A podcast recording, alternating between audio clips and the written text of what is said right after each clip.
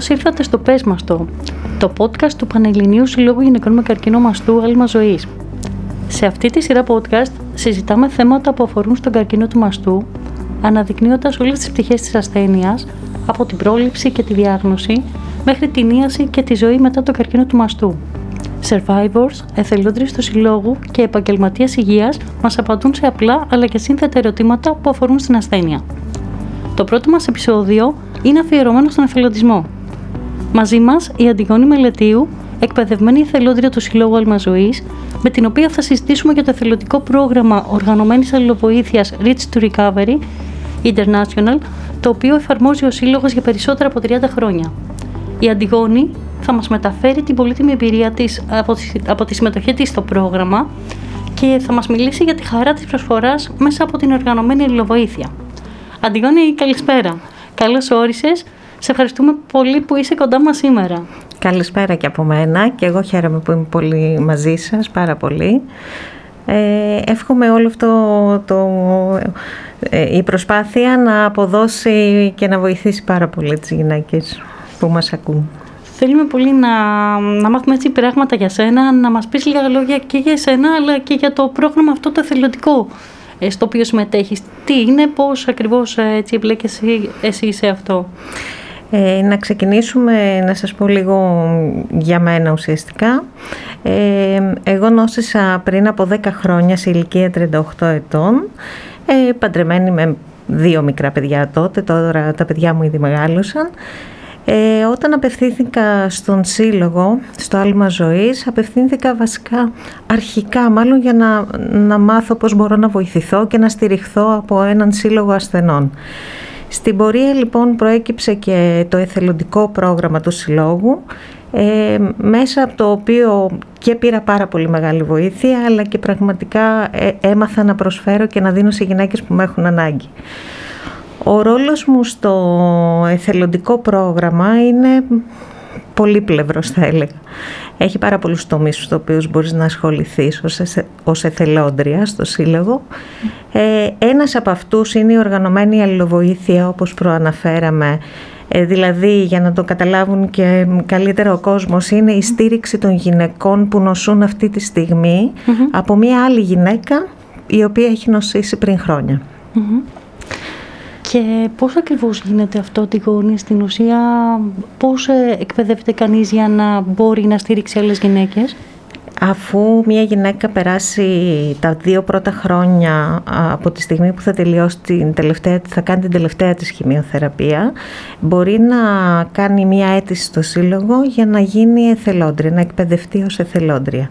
Από εκεί και πέρα, από τη στιγμή που πληρεί τις προϋποθέσεις, ε, εκπαιδεύεται, περνάει μια εξάμηνη εκπαίδευση, περίπου ε, από την κοινωνική λειτουργό του Συλλόγου, ώστε να μάθει να αντιμετωπίζει μια γυναίκα η οποία νοσεί τώρα με όλες τις αγωνίες και τα προβλήματα που έχει, όμως πρέπει να μάθει και να προστατεύσει και τον εαυτό της έναντι σε αυτό αυτά τα συναισθήματα που μπορεί να μου μεταφέρει άλλη γυναίκα που τώρα περνάει αυτή την πολύ δύσκολη φάση που εγώ πέρασα πριν.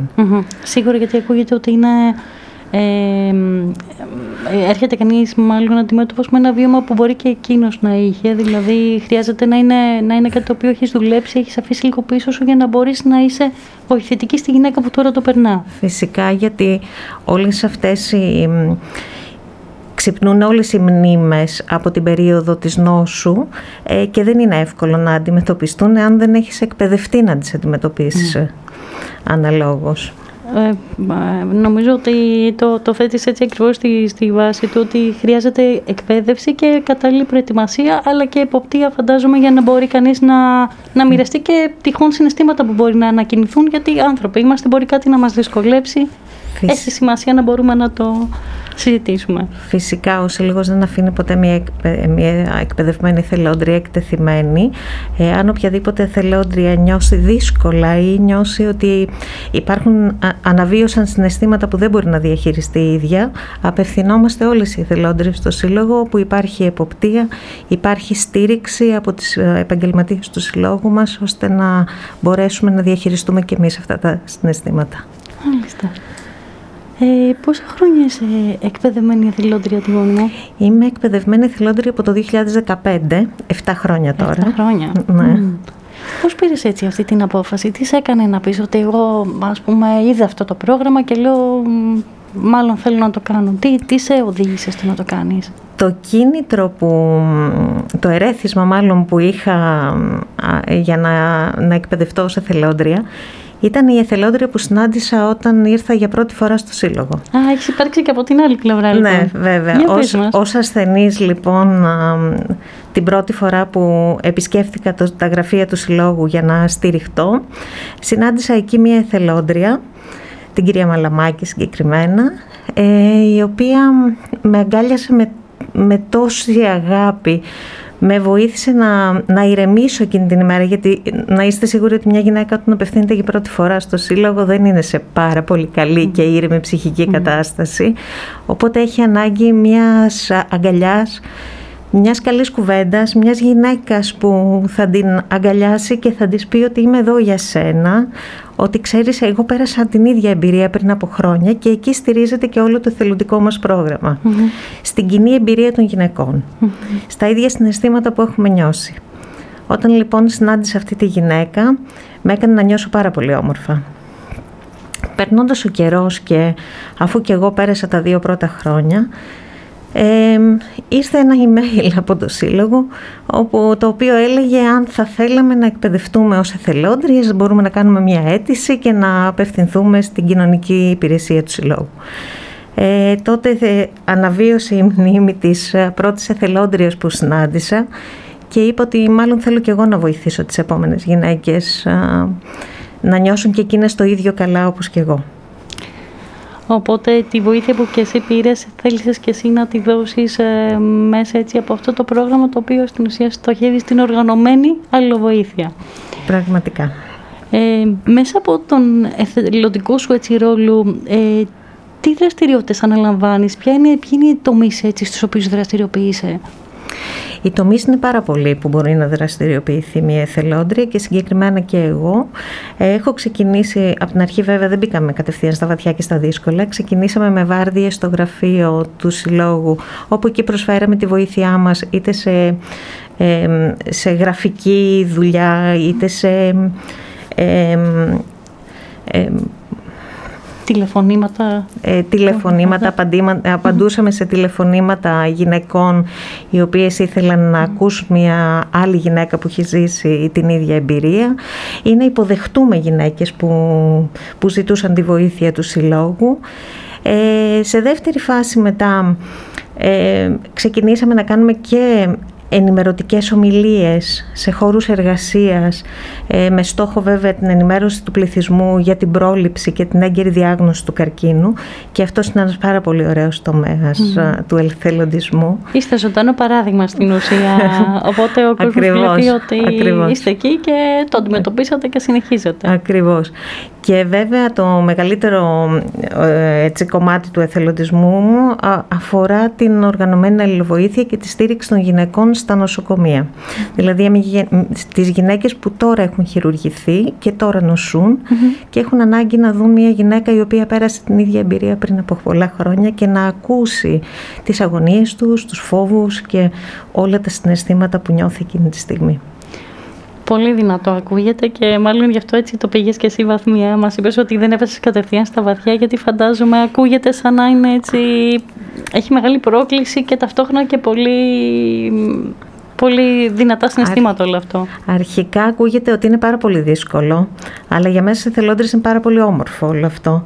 Γιατί παίρνουμε το, τη η χαρά του εθελοντισμού και της προσφοράς μας ως εθελόντριες στο άλμα ζωής είναι ε, σε εκείνο το κομμάτι του εθελοντισμού στην οργανωμένη λιλοβοήθεια είναι το, το, το κορυφαίο συνέστημα που μας δημιουργείται είναι στο νοσοκομείο. Αυτό, θα, αυτό θα ήθελα να σε ρωτήσω. Ήταν η επόμενη ερώτηση, Αντιγόνη. Στην ουσία, τι σου προσφέρει το να προσφέρεις; Ε, καταρχήν προσφέρει ολοκλήρωση ε, και ως γυναίκα αλλά και ως άνθρωπο γιατί η προσφορά του εθελοντισμού σε οποιοδήποτε κομμάτι είναι μεγάλη ολοκλήρωση και μου προσφέρει απίστευτα συναισθήματα ε, έντονα συναισθήματα ικανοποίησης, χαράς και αγάπης. Γιατί παίρνουμε πάρα πολύ μεγάλη αγάπη εθελοντρίες από τις γυναίκες που στηρίζουμε και πάρα πολύ μεγάλη ικανοποίηση. Όταν μπαίνουμε σε ένα δωμάτιο νοσοκομείο όπου βλέπουμε μια γυναίκα που είναι σκυθροπή, στεναχωρημένη, πονεμένη, αγχωμένη, έχει όλα αυτά τα δύσκολα συναισθήματα και τις μιλάμε, ε, μετά από αρκετή ώρα αρχίζει και χαλαρώνει και αφήνεται η γυναίκα βλέποντας ότι έχουμε περάσει τα ίδια, έχουμε νιώσει τα ίδια συναισθήματα.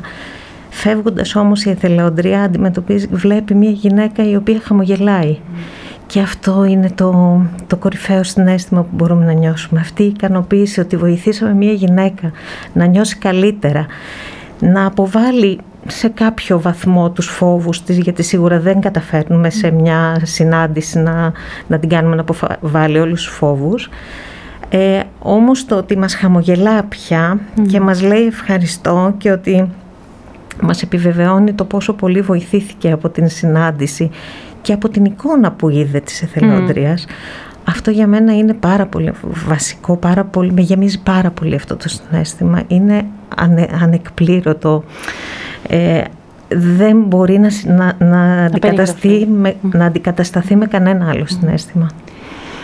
Και ακούγεται σαν αυτό το συνέστημα που ένιωσες και εσύ μάλλον όταν ήρθες σε επαφή από την πλευρά της, ε, της γυναίκας που ή, ήθελε να μιλήσει με μια εθελόντρια, οπότε ακούγεται σαν αυτό που σε έκανε και σένα, σε οδήγησε στο να γίνεις εθελόντρια, αυτό τώρα προσφέρεις και εσύ σε άλλες γυναίκες και αυτό μάλλον σε, ακούγεται σαν αυτό να σε ενισχύει στο να συνεχίσεις να το κάνεις. Πραγματικά αυτό ισχύει γιατί ε, ε κάθε φορά που, που επισκέπτομαι μια γυναίκα στο νοσοκομείο ε, την, τη στιγμή που φεύγω και μέχρι να επιστρέψω στο σπίτι μου ε, φέρνω στη μνήμη μου στιγμές που και κομμάτια που μου είπε η γυναικα ε, και βλέπω πόσο πολύ ίδια ήταν τα συναισθήματα που ένιωθα και εγώ τότε όταν πρωτοσυνάντησα την πρώτη θελόντρια και πόσα ίδια, ίδιες κουβέντες τις είπα κι εγώ.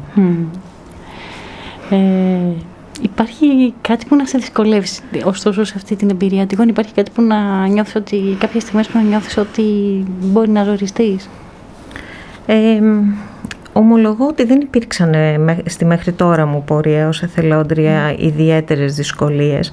Αν εξαιρέσουμε τώρα τις μικρές καθημερινές δυσκολίες, το ότι ίσως να υπάρχει κάποια άλλη δουλειά την ώρα που πρέπει να έχω θελοντισμό, τα οποία όμως όλα αυτά ξε, ξεπερνιούνται, δεν είναι κάτι σημαντικά.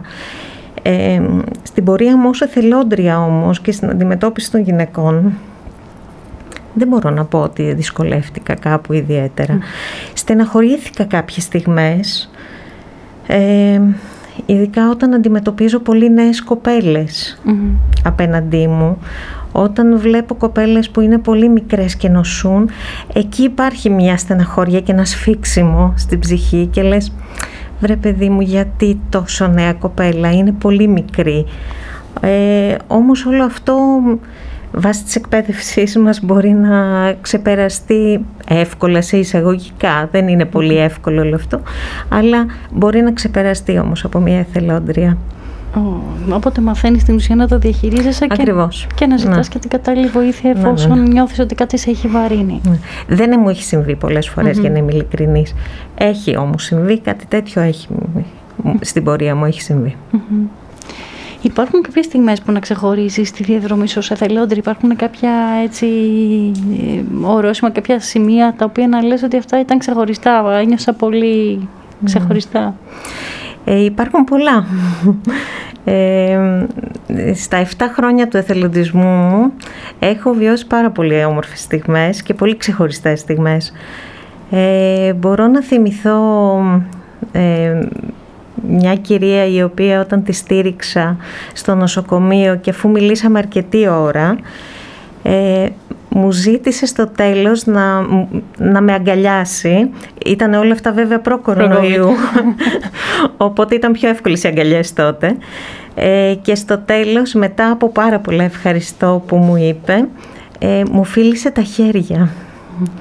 Με συγκίνησε πάρα πολύ αυτή τη συγκίνηση και νομίζω ότι είναι ότι καλύτερο αυτό να το ζήσει μια εθελόντρια.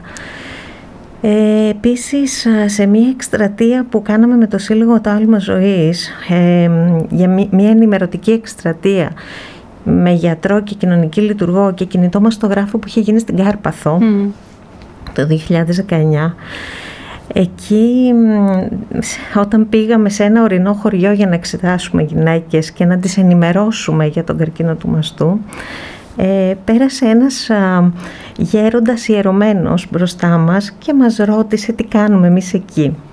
Τον ενημερώσαμε λοιπόν ότι είμαστε κινητή μονάδα από το άλμα ζωής και από την Κρήτη που ήταν ο κινητός μαστογράφος ε, για να εξετάσουμε γυναίκες για τον καρκίνο του μαστού.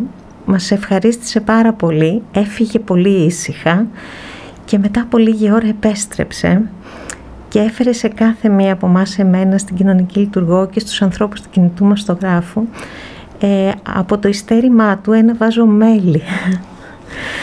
Ε, μαζί με πάρα πολλές ευχαριστίες και ευχές για υγεία και μας είπε μη μας ξεχάσετε, να μας θυμηθείτε πάλι του χρόνου, να ξανάρθετε, σας έχουμε πολύ μεγάλη ανάγκη. Ήταν πραγματικά πάρα πολύ συγκινητική στιγμή αυτή για μένα. Ε, νομίζω αυτό δεν θα το ξεχάσω στη ζωή μου. Αυτό, αυτή την ευχαρισ... τις ευχαριστίες του ιερωμένου ε, μαζί με την ευλογία του ήταν μοναδικές στιγμές. Ε, και άλλη μια ακόμα έτσι πολύ δυνατή στιγμή ήταν στο, στο Παγκόσμιο Συνέδριο του RRI που είναι το συνέδριο των εθελοντριών ανά τον κόσμο που γίνεται κάθε δύο χρόνια. Ε, είχαμε την ευκαιρία και την τύχη να πάμε οι εθελόντριες που πηγαίνουμε στα νοσοκομεία, που στηρίζουμε γυναίκες στα νοσοκομεία, που συμμετέχουμε σε αυτό το πρόγραμμα. Εκείνη τη χρονιά έγινε στην Πράγα εκείνο το συνέδριο. Ε, τα συναισθήματα που νιώσαμε εκεί όταν συναντήσαμε γυναίκες με καρκίνο μαστό από όλο τον κόσμο. Εθελόντριες όλες. Ε, αγωνίστριες όλες για την πρόληψη και για την καταπολέμηση του καρκίνου του μαστού.